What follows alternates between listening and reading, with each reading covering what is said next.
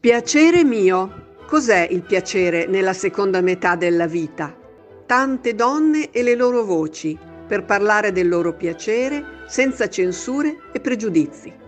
Ogni settimana vi proponiamo un'intervista realizzata dal collettivo Venere 50.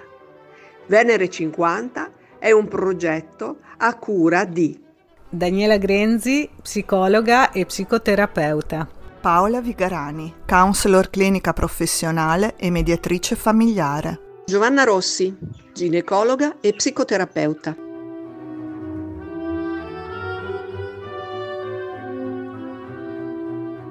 Amiche di Venere 50, benvenute a questo nuovo appuntamento con le interviste di piacere mio. Oggi abbiamo con noi Eva Croce, attivista transfemminista radicale e performer queer. Eva, grazie per aver accettato di rispondere alle nostre domande e anche a te benvenuta a Piacere mio. Eva, che definizione daresti di piacere? Ciao e grazie a voi per avermi invitata. Ma il, il piacere, dal mio punto di vista, è una sorta di sospensione della quotidianità, in una certa maniera sia la psiche che il corpo si alleano per uscire dal mondo e vivere dei momenti di benessere. La nostra vita ha bisogno del, di piacere allo stesso modo in cui abbiamo bisogno di respirare, di mangiare o di dormire. E come questi casi ci può essere un piacere che è benefico e un piacere che è malefico. Per cui, per esempio, fumare una sigaretta è sicuramente un modo per procurarsi piacere, ma eh, sicuramente non fa bene alla salute del nostro fisico invece magari andare in una sauna e partecipare a un Aufguss, che è questa tecnica in cui con un asciugamano ti gettano del vapore caldissimo sul corpo, eh, si prova piacere insieme anche una sorta di dolore. Questo sicuramente fa bene sia al corpo che al fisico. Un altro ed ultimo esempio può essere quello di fare un meraviglioso ba- bagno in un mare molto bello in piena estate. Anche questo procura piacere e benessere sia al corpo che a- alla psiche. Quello che secondo me è importante sottolineare è che i piaceri sono infiniti e ovviamente non esiste un piacere o il piacere, cioè i piaceri sono quello che può piacere a me ovviamente può essere un qualche cosa che disturba un'altra persona, per cui non sono eh, universalizzabili. Eva, qual è oggi la tua principale fonte di piacere? Vivo per il piacere di essere ciò che sono, questa è una delle, delle, mie massime di vita e quindi secondo me non esiste nulla di più fondamentale, di duraturo di poter essere se stessi. Eh, noi viviamo in società che tendono a creare delle norme, a creare dei modelli a cui bisogna conformarsi. Eh, quindi avere questa forza e anche questo coraggio, perché si tratta proprio di coraggio, di uscire da questi schemi predefiniti che ovviamente non possono starci addosso e abitarci completamente, eh, per me è la miglior forma di piacere che io possa possa trovare. E, ehm, e, quindi riuscire a essere se stessi andando contro anche queste forme di, con, di conformismo, dal mio punto di vista, dà anche un grosso senso a, alla propria vita. C'è qualcosa, Eva, che ti dà piacere, ma che contemporaneamente vivi come una piccola colpa?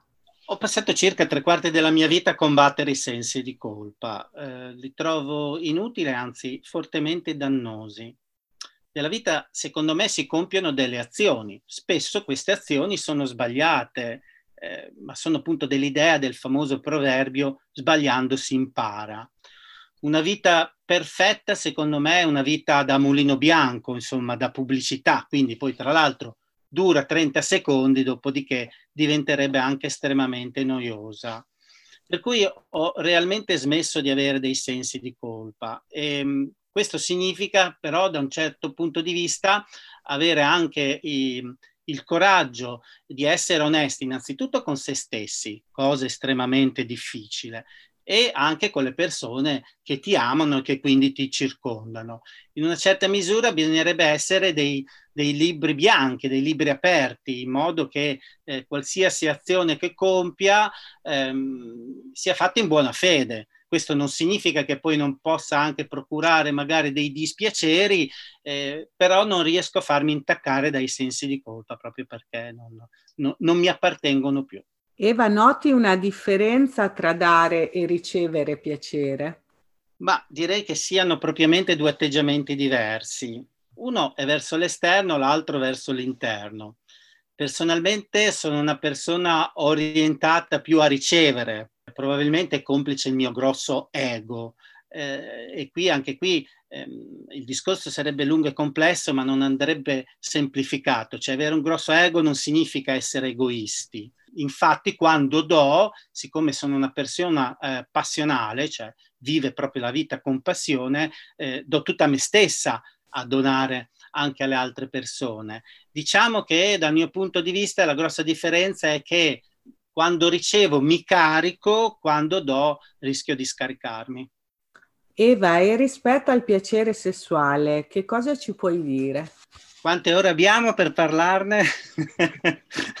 Nel senso che ovviamente la sessualità è una sfera, è una sfera ed è un argomento infinito. Eh, io sono una persona trans e sono arrivata alla mia affermazione di genere in tarda età. Quindi la consapevolezza del mio femminile, eh, che spingeva dal profondo, è arrivata circa a 45 anni, quindi stiamo parlando di nove anni fa. Per me è stata una, una rinascita, è stata una fortuna, è stato un evento che ha cambiato totalmente la mia vita e mi ha dato anche una seconda opportunità. Eh, sono nove anni che lavoro come fossi un artista, sia sulla mia identità sessuale, che è una parte fondamentale dell'identità, sia sul mio corpo. È un lavoro impegnativo, ma insomma l'arte è impegnativa. Eh, le difficoltà maggiori sono soprattutto nei riguardi del mondo esterno, perché siamo delle soggettività ancora troppo poco eh, conosciute e soprattutto ci sono tantissimi pregiudizi nei nostri confronti. La cosa fondamentale è che io cerco sempre di far capire che eh, non c'è nulla di male nell'essere una persona trans, non c'è una malattia, non c'è nulla da curare. Nel passato, per esempio, eh, in diverse geografie, ma anche nel nostro paese, esistevano queste persone di genere non conforme, mi vengono in mente i femminelli napoletani o le vergini giurate dell'Albania, poi ci sono le agiri per esempio dell'Oriente o i True Spirit delle Americhe. E, e, e, queste rarità, perché anche questo io ci tengo, noi siamo una minoranza, siamo una rarità e nonostante ci sia l'idea di qualcuno che dice che noi vorremmo trasformare tutte le persone in esseri trans, io ci tengo a essere una minoranza, tant'è che spesso utilizzo il termine che noi siamo delle perle, siamo un qualche cosa di, di meraviglioso e comunque di raro, però ecco, in queste società eravamo accolte come un, dono dell'universo, un qualche cosa di estremamente positivo. Nelle nostre si fa ancora molta fatica. Poi cosa succede? Io ovviamente assumo ormoni femminili, ho iniziato ad assumere ormoni circa quattro anni fa, eh, grazie a un meraviglioso endocrinologo, un, un, uomo estremamente professionale che ha accolto anche la, il nostro modo di essere e anche alla mia dottoressa di base che mi tengono monitorate perché assumere ormoni è un qualche cosa di estremamente delicato e quindi è necessario essere seguiti a livello medico e, e quindi anche qui cosa succede? Il mio corpo è cambiato insieme alla mia psiche eh, e io per esempio dopo già un paio di mesi che assumevo gli ormoni quello che è il mio pene ha smesso di avere le sue funzionalità. Eh, questo per me è stato un, un, evento straordinariamente bello perché la mia sessualità al maschile era un qualche cosa che mi dava un fastidio enorme, ma allo stesso tempo ho avuto anche un, un, praticamente un calo totale della libido e mi sono dovuta, diciamo così, ricostruire. Ehm, tra l'altro, eh, questo, questo, anche questo cambiamento psichico che ti danno gli ormoni, faccio un esempio banale ma anche concreto, io ero stato educato come un uometto e quindi non dovevo mai piangere. Eh, io sono quattro anni che praticamente una lacrimuccia mi scappa tutti i giorni e ho accolto anche questo cambiamento. Per cui ho avuto a un certo punto anche una grossa mh, necessità di maggiore affettività rispetto prima e trovare dei partner non è facile per nessuno, per noi persone trans eh, le difficoltà aumentano. Ehm, io tra l'altro sono una persona pansessuale, nel senso che non mi interessa il genere o il sesso delle persone, mi interessano appunto le persone e ho avuto la straordinaria fortuna, perché poi sono una persona fortunata di incontrare prima un uomo col quale ho avuto una relazione di circa un anno e poi una donna col quale ho avuto una relazione di due anni. Queste due persone mi hanno aiutata in maniera straordinaria sia ad accettare me stessa, perché comunque amavano il mio corpo non conforme, perché resto un corpo che non ha un pene, ma non ha neanche una vagina, no? Quindi ho una anatomia differente e allo stesso tempo mi hanno anche aiutata a, a essere sempre più sicura di me stessa. E, e quindi è stato per me fondamentale perché insieme ho fatto tutto un lungo percorso che è durato quasi tre anni in cui appunto ho dovuto ricostruire totalmente la mia sessualità da zero. È una sessualità che non è concentrata sui genitali, eh, anche perché il mio endocrinologo è sempre stato molto chiaro. Ogni qualvolta io ho un orgasmo vado a contrastare diciamo quello che è eh, l'operare degli ormoni, quindi meno ne ho meglio è e ho, ho, riscoperto il corpo, cioè il corpo è un medium del piacere sessuale, i punti erogeni sono infiniti e, e grazie appunto a questo mio percorso ho, ho, ho ridato vitalità al resto del mio corpo. Devo dire che poi alla fine sono molto più soddisfatta della mia sessualità attuale eh, rispetto a quella che avevo prima. Faccio un altro esempio, quando mi capita raramente, ma ovviamente mi succede anche a me, di avere un orgasmo, mentre prima era proprio una sensazione di svuotamento, sia fisico che psicologico, quindi mi portava anche al termine del rapporto una tristezza, adesso invece quando mi capita di avere un orgasmo lo vivo eh, con un piacere perché comunque il processo della sessualità va avanti, non è che è finito perché c'è stato questo orgasmo, quindi ho tolto tutto quello che è il concetto di svuotamento e ho dato vita al corpo e quindi direi che sono piuttosto soddisfatta da questo punto di vista e quindi vivo per il piacere di essere quello che sono, insomma. Eva, siamo arrivate quasi alla fine della nostra chiacchierata e prima di salutarci vogliamo farti quest'ultima domanda. Che cosa è cambiato nel tempo rispetto al piacersi da un punto di vista fisico e come persona? Ma, ehm, è cambiato tutto. Eh, prima ero costretta non in un corpo non mio e, e, soprattutto io non è che vivevo in un corpo sbagliato. Ecco, questo lo, ci tengo molto a sottolinearlo perché spesso a noi persone trans viene accompagnata questa terrificante narrazione del corpo sbagliato come se esistesse un corpo giusto o un corpo sbagliato. No? Eh, tra l'altro è una narrazione patologizzante, quindi ovviamente ci viene, ci viene, ci viene contro, ci stigmatizza.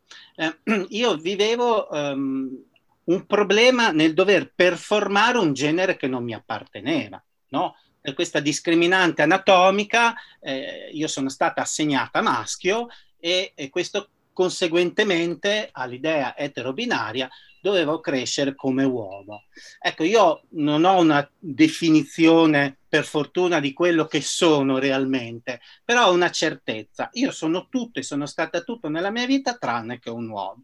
Quindi dover performare per 45 anni questa, questo genere che proprio non mi apparteneva, ovviamente ehm, mi ha fatto vivere come tutte le persone, perché poi eh, le sofferenze le viviamo tutti quanti, ognuno ha le sue strade. Ecco, la mia sofferenza è stata quella di dover essere costretta a performare un genere che non era mio.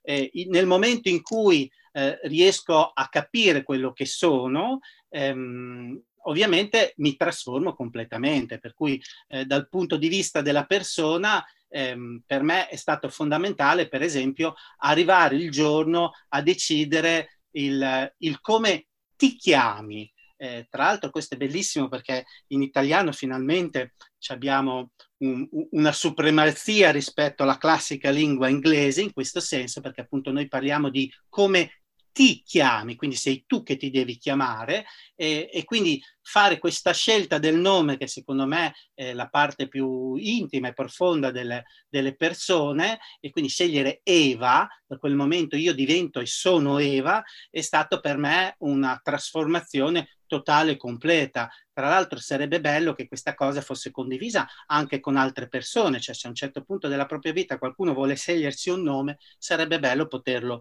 poterlo fare. E quindi eh, da questo punto di vista c'è stato sicuramente un grosso cambiamento. Lo stesso appunto, come già spiegavo precedentemente, c'è stato a livello corporeo, a livello fisico, però io a 50 anni in cui eh, c'è questo grosso cambiamento nella mia vita con l'assunzione degli, degli ormoni e col vivere mia, il mio essere persona trans alla luce del giorno, ehm, per me è stato un cambiamento estremamente positivo eh, voglio dire, gli anni più belli della mia vita sono questi e anche questo secondo me è straordinariamente positivo, per cui non ho nostalgia di un passato, ho pessimi o brutti ricordi, come possono avere tante altre persone, però anche il passato lo vivo come un fondamentale percorso per a- arrivare al mio oggi.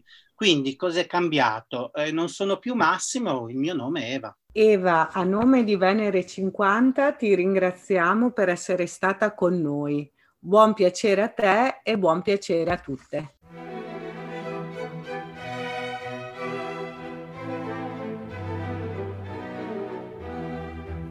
Avete ascoltato Piacere mio ogni settimana con Venere 50 in preparazione del convegno sulla sessualità femminile in programma nell'autunno del 2020.